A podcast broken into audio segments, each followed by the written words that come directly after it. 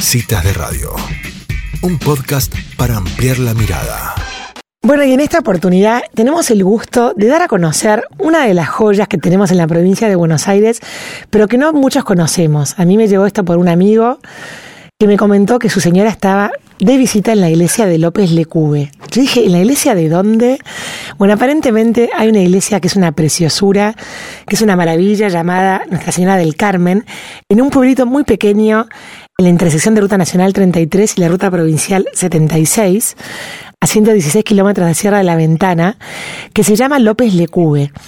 Y para conocer esta historia y esta iglesia y este pueblito, vamos a estar conversando con Andrea Ferreira, que ella es enfermera de ese pueblito que tiene 22 habitantes y además es del grupo de los amigos de la Catedral Iglesia Nuestra Señora del Carmen. Bienvenida, Andrea, a Citas de Radio. Soy Elisa Peirano. ¿Cómo estás? Hola, Elisa, un gusto conocerte. Bueno, acá muy contento que nos haga la nota porque, bueno, se da a conocer este bellísimo templo, como vos decís, en el partido de Puan. Bueno, ¿querés contarme, Andrea, cómo surge esta iglesia? ¿Es una iglesia católica? ¿Es una catedral? ¿Es una parroquia? ¿Qué es? Es una iglesia católica, sí. La iglesia se monta, digamos, se inaugura en 1913 a raíz de una promesa que hace Ramón López Lecube, que era un hacendado del lugar. Él sale a recorrer los campos con su mayordomo, divisa a los indios y lo hace esconder a él en una vizcachera, ¿sí? Los que conocen del campo más o menos saben lo que es una vizcachera. Lo hace esconder dentro de esa vizcachera y él ahí promete a la Virgen del Carmen que si salva su vida iba a construir una iglesia en el medio de la nada, ¿no? Digamos. Él se salva su vida, no se sabe del mayordomo, no se sabe mucho. Hay poquita historia de él. Uh-huh. Hace un tiempito atrás nos vino a saludar descendientes que no sabíamos que teníamos. Eduardo Graham es el mayordomo que le salva la vida a Ramón López Lecube, ¿sí? Mirá vos. Y Ramón López Lecube cumple la promesa y levanta la iglesia en López Lecube, ¿sí? Qué bárbaro. Ahora, estamos hablando de un malón de indios. Esta era plena campaña del desierto. Y cuando la gente escucha la palabra vizcachera, el que no sabe lo que es, ¿cómo se lo explicamos? ¿Cómo se lo explicamos? Es una cueva, digamos, que hacen las vizcachas, una cueva grande que hacen las vizcachas, ¿sí? Y él alcanza a esconderse ahí. O sea, dicen, que los que saben, no sé mucho de esto, pero los que saben dicen que el caballo esquiva, ¿sí? Esquiva. Entonces, supuestamente, al esconderse ahí, los caballos esquivaron todo eso y no lo encontraron a él, ¿sí? El mayordomo dicen que se los llevaron los indios, ¿sí? Después de muchos años que se cuenta la historia, que no se supo más nada, que se los llevaron los indios, nos aparece, gracias a las redes sociales y a todas las entrevistas que se hacen, aparecen descendientes de Eduardo Graham. Quinta generación de Eduardo Graham, hace más o menos alrededor de 3 meses, nos vinieron a visitar. También muy sorprendidos ellos porque, bueno, conocían muy poquito de la historia que les contaba su abuela, dice, pero en aquel momento ellos como que no escuchaban mucho la historia. Y a raíz de toda la difusión que se le dio a la iglesia, llegaron a López Lecube muy emocionados, ¿no? Donde se encontraron con un vitró en honor a Eduardo Graham.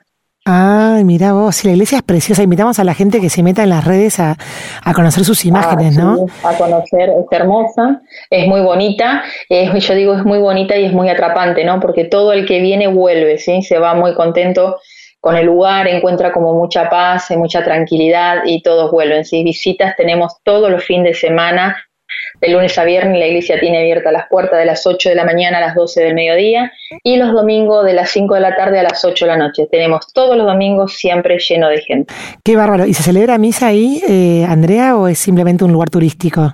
Bueno, sí, se celebran misa el quinto domingo que trae el mes, que creo que son alrededor de 5 meses al año. Uh-huh. Y después esa es la fija, digamos, de la iglesia. Y después se celebran primera comunión, bautismo, se organiza, ¿sí? Con los papás y el cura que nos viene a dar la misa, se organiza y se pueden festejar, ¿sí? No hay ningún problema.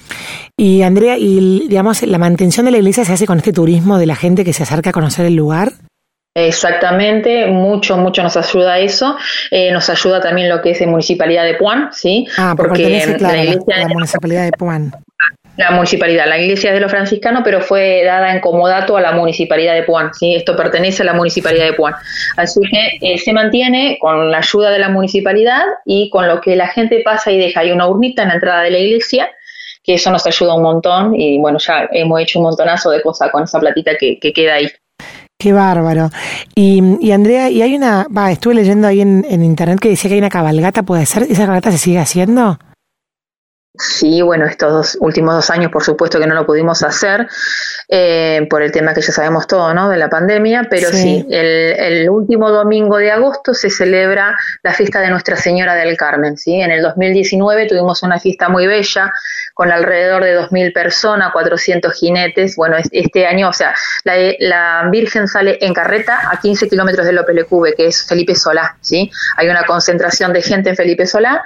Este año hubo más, en el 2019, perdón, hubo más de 400 jinetes, hubo gente caminando en bicicleta, en cuatri, en moto, nos superó todas las expectativas. ¿Sí?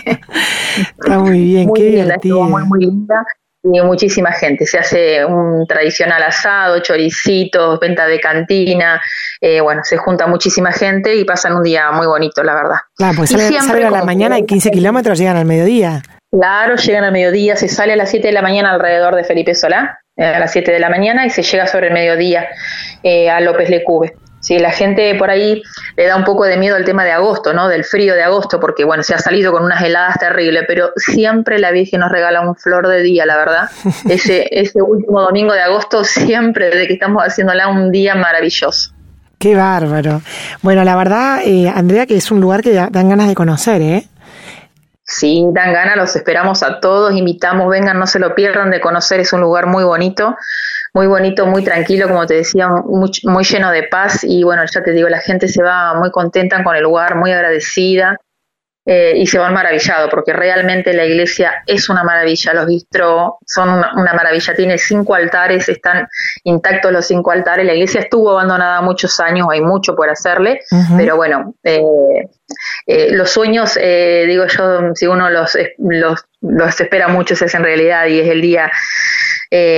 que nosotros no vemos la hora de poder verla toda restaurada, ¿sí? De a poquito se le van haciendo muchas cosas, pero imagínate que la iglesia tiene 107 años y muchos años cerrada, así que está tiene un montón de cosas por hacerle, pero bueno, hay muchos proyectos para poder verla restaurada. Espectacular. Bueno, muchísimas gracias, Andrea, por esta entrevista. La verdad que nos quedamos con ganas de ir presencialmente. Algún día nos conoceremos personalmente. Los esperamos a ustedes y a todos el que quiera venir a conocer. Las puertas de la iglesia están abiertas. Nadie se llega hasta López Lecube y se va sin conocer la iglesia, ¿eh? Siempre alguien hay para abrirle las puertas. Espectacular. Muchísimas gracias, Andrea. Un saludo grande. Gracias a vos por la nota. Sí, muchísimas gracias. Adiós. Adiós. Bueno, y así pasaba Andrea Ferreira contando sobre esta iglesia que aparentemente es una maravilla ahí en López Lecube, a 116 kilómetros de Sierra de la Ventana. Aparentemente demandó 11 años la construcción de esta iglesia hecha por una promesa. El arquitecto era Pedro Jurgensen y fue hecha con materiales traídos mayoritariamente desde Europa. Lo traían el material para construir la iglesia en carros tirados a caballos del puerto del Ingeniero White en Bahía Blanca, que quedaba a 100 kilómetros. Quiero agradecer a Sebastián Poblión y a Ana Saffenreiter por este dato, porque fueron ellos los que me contaron sobre esta historia de la iglesia de López Lecube. No te pierdas el próximo capítulo del podcast de Citas de Radio. Búscanos en redes. Somos Citas de Radio.